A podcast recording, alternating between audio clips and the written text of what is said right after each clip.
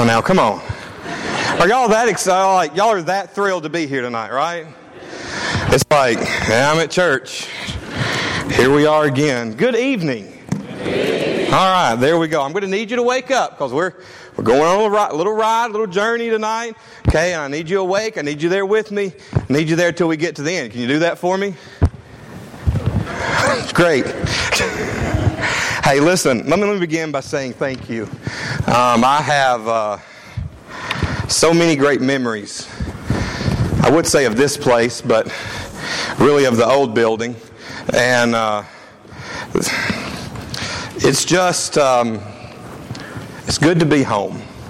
I had a supper tonight with Greg, and uh, the bakers came as well. And, and I told Greg when we got through, I said, I needed that. I said, because I needed a reminder that I was just coming home tonight and just being with, with family.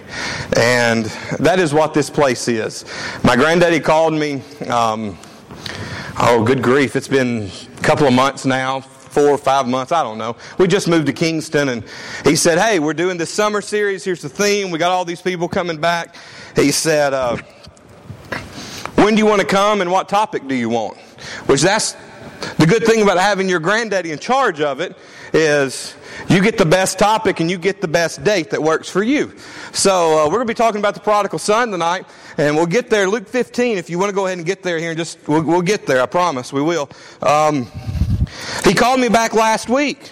Well, like y'all, we're in the middle of vacation Bible school, and he goes, Son, that's how he talks to me. Son, Jana knows that voice. Are you ready? Am I ready for what? The summer series. Have you got your lesson ready? So that's not till next week, Granddaddy.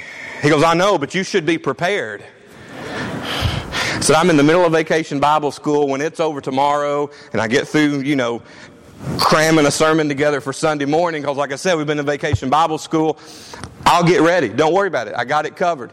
And uh, he gets to talk and tell me how everything goes. He goes, Now let me ask you a question, son. And I'm like, Really don't have time for this. Um, would it hurt your feelings if I'm not there? I'm like, Here you have, going to drag me all the way across the state we want to spend time with you. We want to see you. I'm not going to be there. And I said, Well, why are you not going to be there? Well, we're going to go on the mission trip. And I thought I would love to be on that trip with him and my grandmother the stories that are going to come back from that trip will be legendary. I promise. Ask them about it, and uh, I promise they'll be the best stories you ever hear. But it is good to be home. It is good to be back with you, and um, I hope that we can really engage into the Word of God together. I don't know if you remember. About five years ago, I was back and was speaking. I think it was actually the Sunday before West tried out.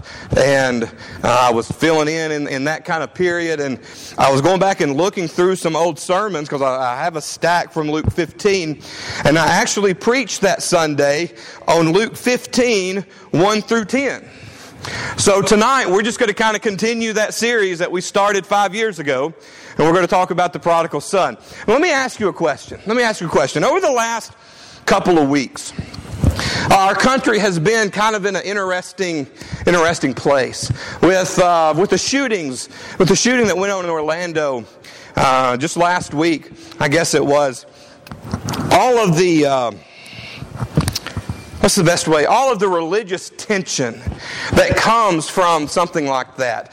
And here you've got a uh, you've got a man that goes into this club, and one of the things that he wants everybody to know is that he's doing this for Allah. He's doing this for his God. He's doing this for what the Muslims say are the guy is the same God that we serve. And I watched an interview with a guy um, who was a mosque leader down there in Orlando, and he referred to the three major faiths of Judaism. Um, Christianity and, and Islam as the Abrahamic faiths. And he said, We all serve the same God. And I got to thinking about that. And that kind of rolled around in my mind. And I'm thinking about this. We all serve the same God. And in my mind, I'm thinking, well, my God doesn't condone this. My God doesn't condone what some of your people in your religion say that He does condone. And I got to thinking about that question. And as I'm looking at Luke chapter 15, I keep rolling around in my mind this idea of who is God? Who is God? And what is it from this section of scriptures that I can look at and say, oh, that's who God is? Now, as we get into this story, the first thing that's going to become abundantly clear, and I want you to get this on the front end because this is so important. This is, this is how we tie into the theme, if you will, is the Father in Luke chapter 15 represents who? God. And so we can look at this story and we can ask ourselves, who is God?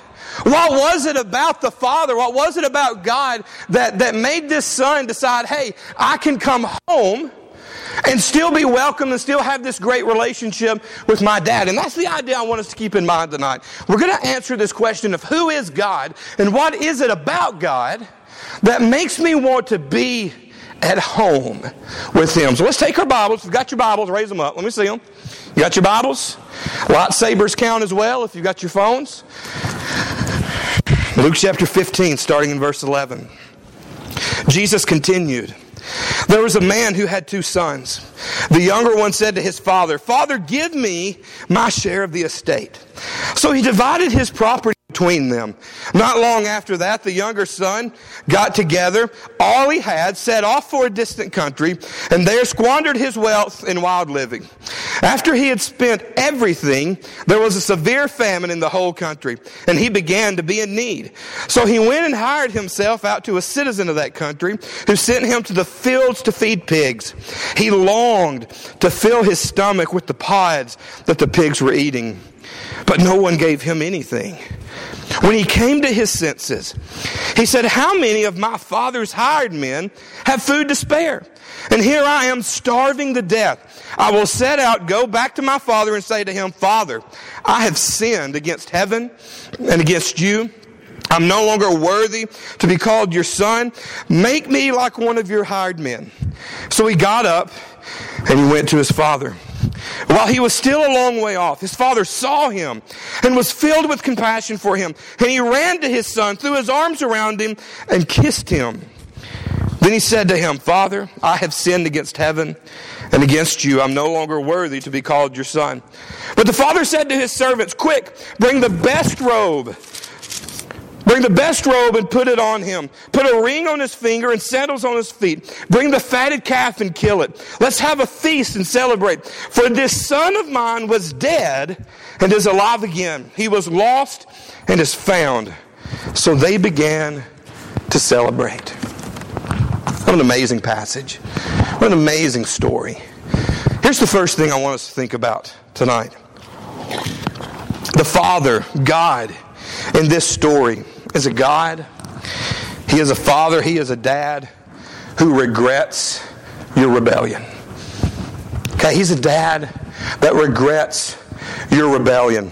Now let's think back in this story a little bit. Let's lay the groundwork here. Let's understand what's going on. Two brothers. Hey, my brother just walked in. Say hi, Josh. Josh is here. Basically, here's what happens. Josh and I, since I'm the oldest, Jewish culture would dictate that when our dad dies, I get two thirds of everything my dad has. Joshua gets a third of it.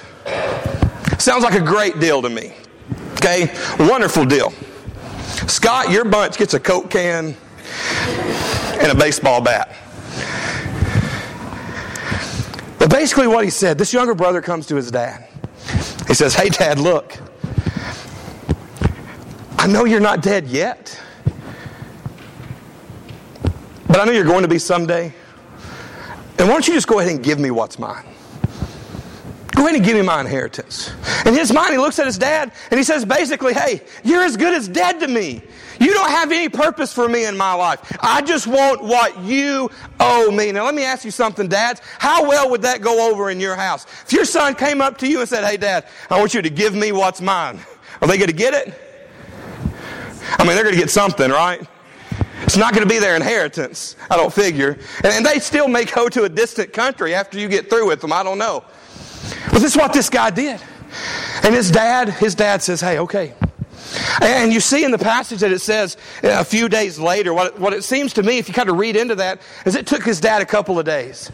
Took his dad a few days to get everything together, to separate everything out, to maybe liquidate some assets, get some things to where, okay, look, I've got everything to give you. And he gave it to him, and he said, All right, son, goodbye.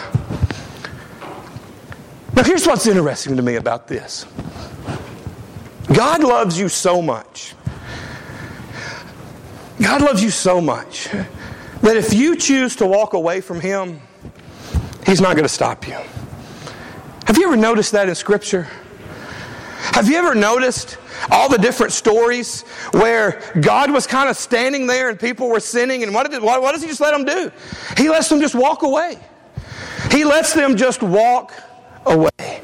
Adam and Eve, they're in the garden. They're fixing to sin. Does God pop down and go, whoa, whoa, whoa, whoa, stop, stop. I don't want you to do that.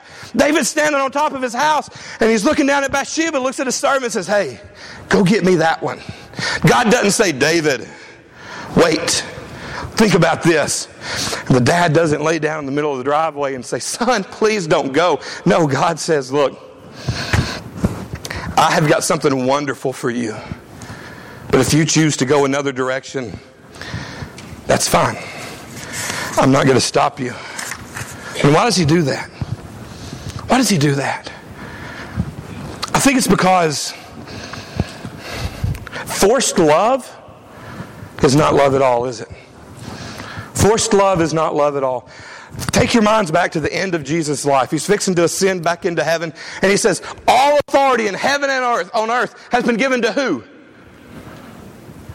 I didn't hear you. Been given to who? Me. And then does it say, therefore go and make people love me? Could he have said that? All authority had just been given to Jesus, the Son of God. Did he have the authority to force everybody to bow down to him? Absolutely. What does he say? He says, All authority has been given to me. Therefore, go. And in a paraphrase, I guess you could say, he says, Go convince people why they should love me. Go convince people why they should love me. Go make disciples. See, because when you love Jesus, when you're convinced of that, what are you going to become? You're going to become his disciple.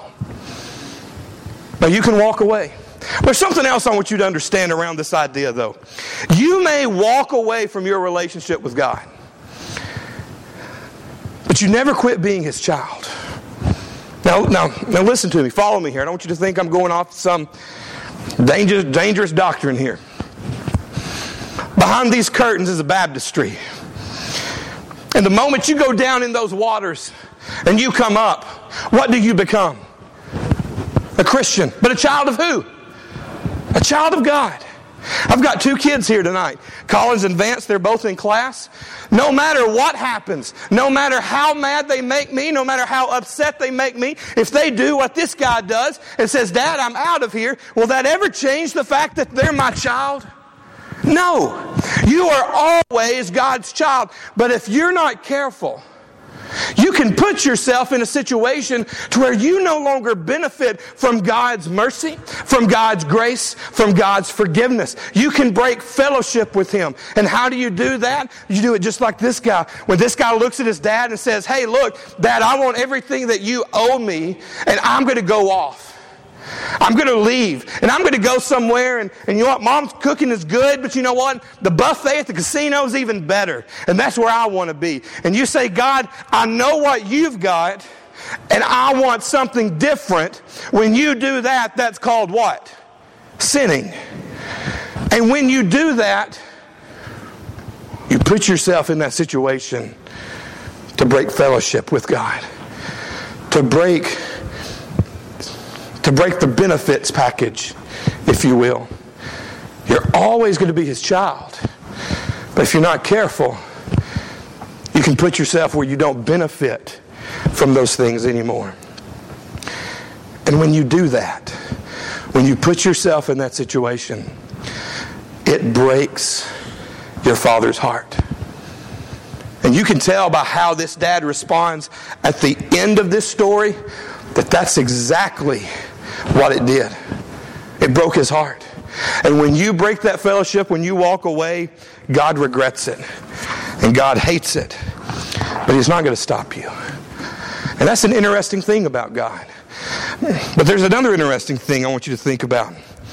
And that is if you choose to break fellowship with Him, when you come back, you serve a God, you have a Father who runs when you return. You have a father who runs when you return. So, how does this guy's life end up? This guy's life ends up, look at, uh, I guess it's verse 13. He squandered his wealth on wild living. In other words, he had a pocket full of money. He had everything he ever wanted. He's fixing to get to live the life that he's always dreamed of. Can you remember being young? Can you remember being in high school? I know that, uh, do they still do it? Do they still do the senior prophecies that run in the paper at the end of every year? And it's like in 10 years, when I was in band, um, they, the juniors did that for the seniors, and they got up and they read these prophecies that they had made. And it's like, in 10 years, this is this guy's going to be. And in 10 years, they said, I'd be in the mission field with six kids. And um, we don't have six kids yet, and we're, we're in, in ministry, so I guess mine was close. But do you remember that time in your life and you're looking at, man, what everything I ever wanted is at my fingertips. I can do whatever I want. This is what this kid's thinking. I've got the opportunity to live the life I've always wanted to live. But where do you end up? Where do you end up in the story? The pig pen. He ended up slopping hogs. Any of you ever slopped hogs? Raise your hand. I've never slopped hogs. Don't ever plan on it. Closest thing I've got to that, though, is my Paul Ballantyne. He used to have a bucket on his back porch. And he had dogs out in the pen. At the end of every meal, he'd go out and he'd rake everybody's plate into the bucket. Now, most of the time, it's just him and my grandmother. It takes three or four days to get enough food in that bucket to take down and feed the dogs. And you'd go down there and visit, you know what he'd say? Hey, let's go feed the dogs. You know what a bucket of leftover food sitting on the back porch looks like after about day four? He'd go, Matthew, pick up that bucket. I'm like, your dogs, you carry the bucket. I'm not carrying that bucket. This guy is at the point he wanted what was in the bucket. Think about that.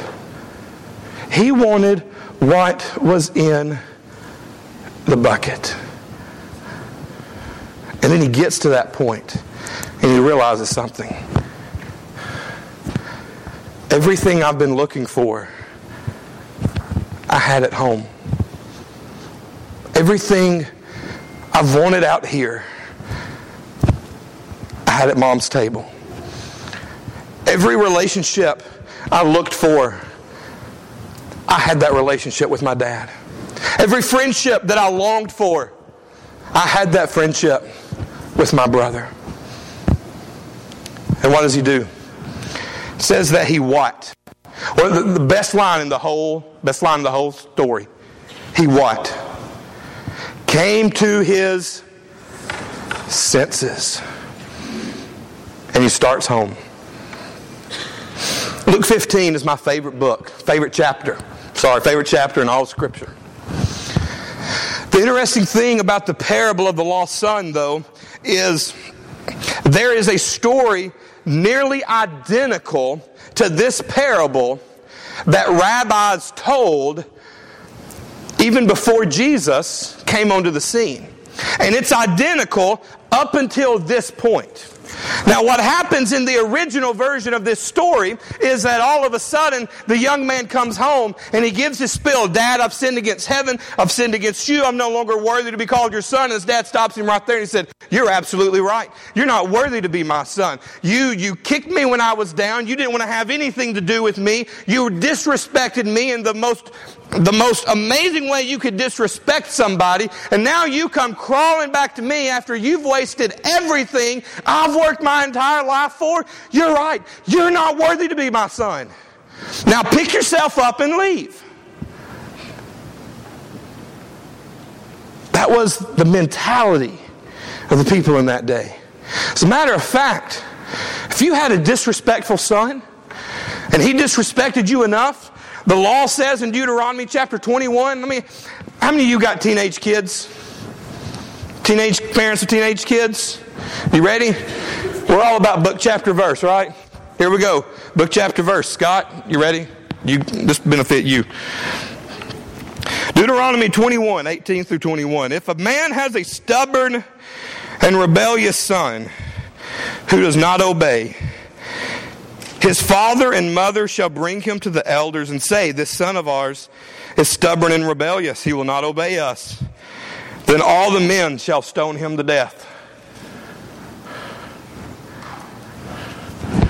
Ben, good thing your dad didn't know that verse till now, isn't it? That's the mindset.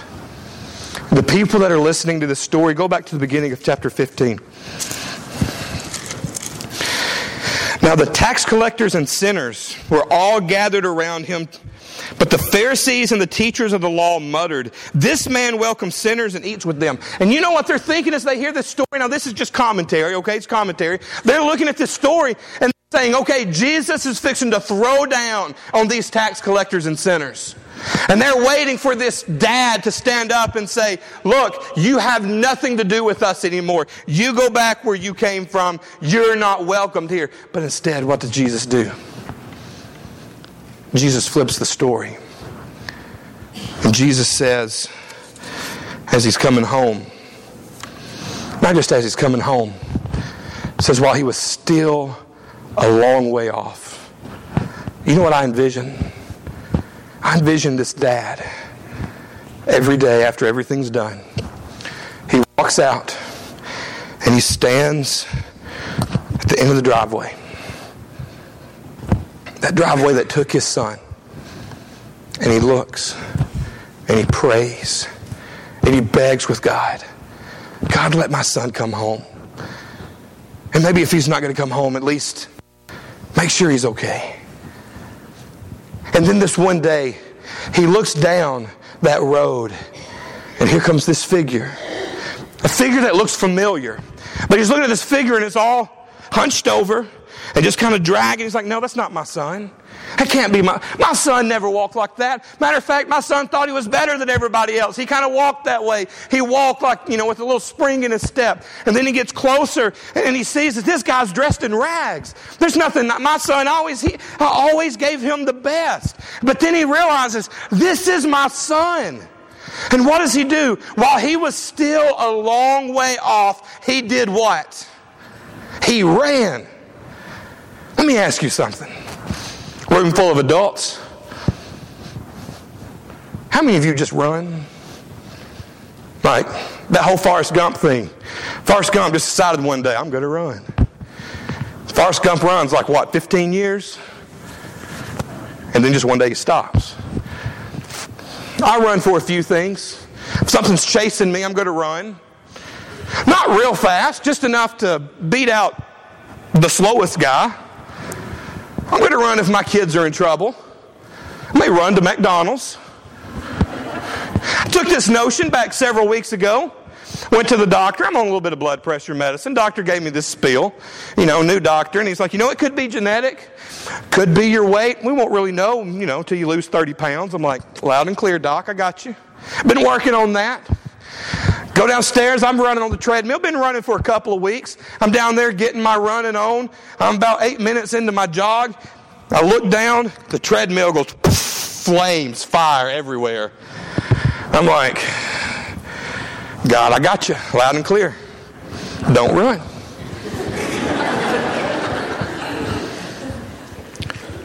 Grown man just takes off running. People think something's wrong, right?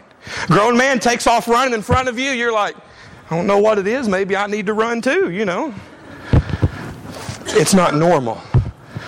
Not only that, this guy had on a dress. Ladies, you ever run in a dress? It's not the easiest thing to do, is it? Guys, if you run in a dress, we'll talk about that another time. Completely different sign. Think about it.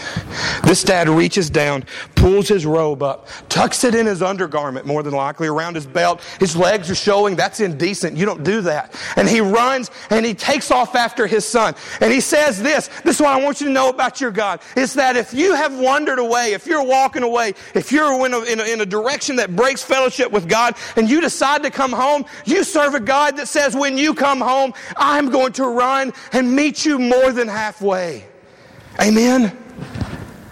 No, now. Amen. Come on. That doesn't move you. You've got a God that runs to you. Amen. That's right. That's what it's about. And not only that, not only that, I want to give you one more thing. Granddaddy said I had 40 minutes. That's not even enough. We have a God. We serve a God. We have a Father who, when you come home, after He meets you halfway, He's going to restore you. Let's look back at this story for a second. He says three things. I want to key in on those very quickly, and then the lesson will be yours.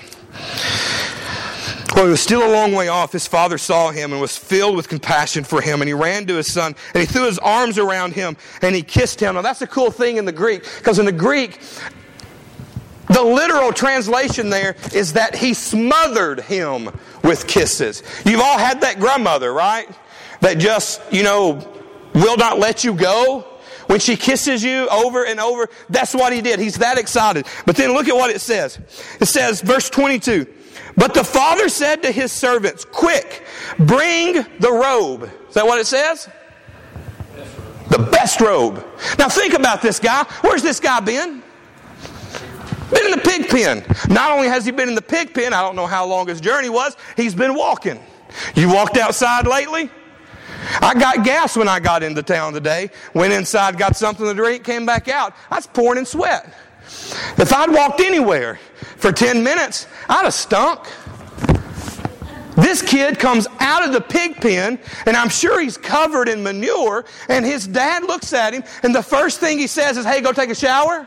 He says, No, bring the best robe and let's cover him. Let's wrap him. Let's cover this filth and let's remind him what it means to be a child in this family. You know, that's what these waters do. That's what baptism does for us. It's that moment that when everything in our life is nothing but sin, we go in that water, we come out of that water, and God wraps us in His righteousness, and He no longer sees that filth. He only sees that purity. And that's what this dad did. Then his dad said, Quick, bring what? Bring the ring. Put it on his finger. That's something that, that's a little bit distant to us. Some, some places around the world still do this, but that family meant he, he belonged to something.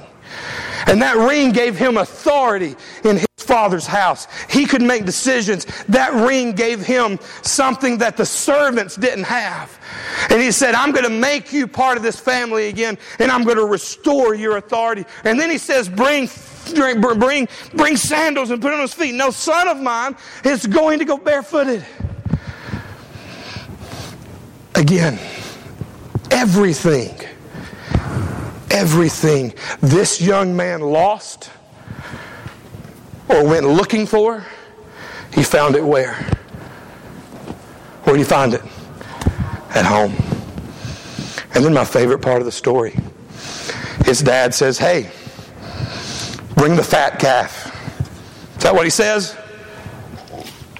Is there a difference between a fat calf and a fatted calf? A fat calf's just what? Fatted calf is what? Fed for a specific purpose, right? It's fed so you can what? Eat it. First potluck right here, Luke 15. But what I think, I may be wrong, what I would like to think is that this dad, this dad had this calf waiting. This dad knew there's a chance my son's going to come home. And when he does, I want to be ready. I want to be there to meet him. And when he comes home, I want us to be ready to throw down and have this great party. I want him to know beyond the shadow of a doubt that he's welcome back. As a matter of fact, he says, and God says this to you. This is the last thing I want to share with you tonight. If you leave, if you decide to break fellowship, and then you decide to come home, God says, I'm going to treat you as if you never left. You know, that goes completely against our society's thought, doesn't it? You do something wrong to me, what do I have the right to do? Get you back, right? That's what our society. You look out for number one. You worry about yourself. You do whatever it takes to get to where you need to go. It doesn't matter who you hurt or what you do. But God says, look, I'm not going to treat you that way. When you're at home, when you're in this place, when you're with this group of people, when you're with this family, I'm going to treat you as if you never left. Let me share something with you that I think is very important to our very important to our relationships as a church. And sometimes we miss this. And I think we've got to remember this from this story. For people to come home, they've got to have something to come home to. Think about that for a second. For people to come home, they've got to have something to come home too. Now, I've never felt this way in Savannah, never felt this way growing up about the brothers and sisters here, my family here. I've never felt that this is an overall judgmental place. Some churches are. Sometimes people don't come home because they know when they walk in that door, and if they happen to walk down this aisle and sit on their pew, and they come and they share their, their, their, their mistakes and they share their, their sorrows, and they're, they're waiting for someone, as we're supposed to, to pick up their burdens and, and carry them with them, they know instead they're going to get judgment. They're going to get criticism. And I hope and pray that as I look in this room and I see familiar faces and I see faces that I, have never seen before, I hope that this group of people is just like the group I remember growing up. That if you do leave, this is a place when you come home, you'll be treated as if you never left. Because that's the God we serve. That's the God that loves you. That's the God that loves me. That's the God that, that sent his son to die for us. And I hope that we can live up to that expectation of God's love. We're going to stop right there because I could talk for 20 more minutes and I've got 10. And if I don't stop, then we're going to be here 20 minutes longer. And my granddaddy would say no to that. He told me one time, You don't get paid any more for 35 minutes than you do 20. Then say it in 20 and sit down. I listened to the last sermon he preached, and it was 34 minutes. hey, listen. It is an honor and privilege to be back with you tonight. And I wish that our time was longer than just an hour because I know that there are things within the Word of God that we could talk about till midnight. That would be biblical, right? Then somebody would have to fall asleep, you know, and fall out a window, but we'll just pick and choose, you know. Hey, let's uh, grab the hand next to you if you can. Let's go to God in prayer as we close our time.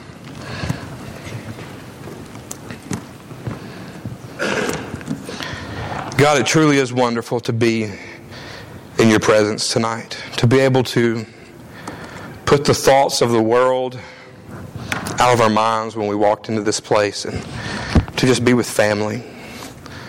And God, a room that it doesn't matter if if you've been here for the last 20 years or if this is the first time you've come back in 20 years, that this is still family. And God, I pray I pray with everything I have that you will continue to bless this group of Christians at Savannah. That you'll give them what they need to be a light in this community as they always have. And I thank you for the love that they showed me and my family through the years and that they continue to show through the relationships that we've made here. God, my prayer tonight is that when we look at you, when we see you and we begin to talk to our Father, that we see the love that you have. That we see that what you have to offer us is so much better than anything we can come up with on our own. But that if we do decide to choose that route, if we do decide to choose our own selfishness, our own desires, God, that you're not going to stop us, but that you're always going to be standing right there, waiting for us to come home. And then when we decide to do that, you're going to run after us and, and, and you're going to do the work, God. You're going to do the forgiving. You're going to show the mercy. You're going to show the grace. And God, thank you for that. God, I pray for anybody in this room tonight that may be struggling with that relationship with you, that may be in that place where they're breaking away from that fellowship, or maybe they've broken away from that fellowship, God. May they return home and not just come back to you, but come back to this family and serve you in a way that is, is beyond awesome. God, just be with us as we continue our time together tonight. May the remainder of our time be a blessing to each of us. And it's in your Son's name we pray. Amen.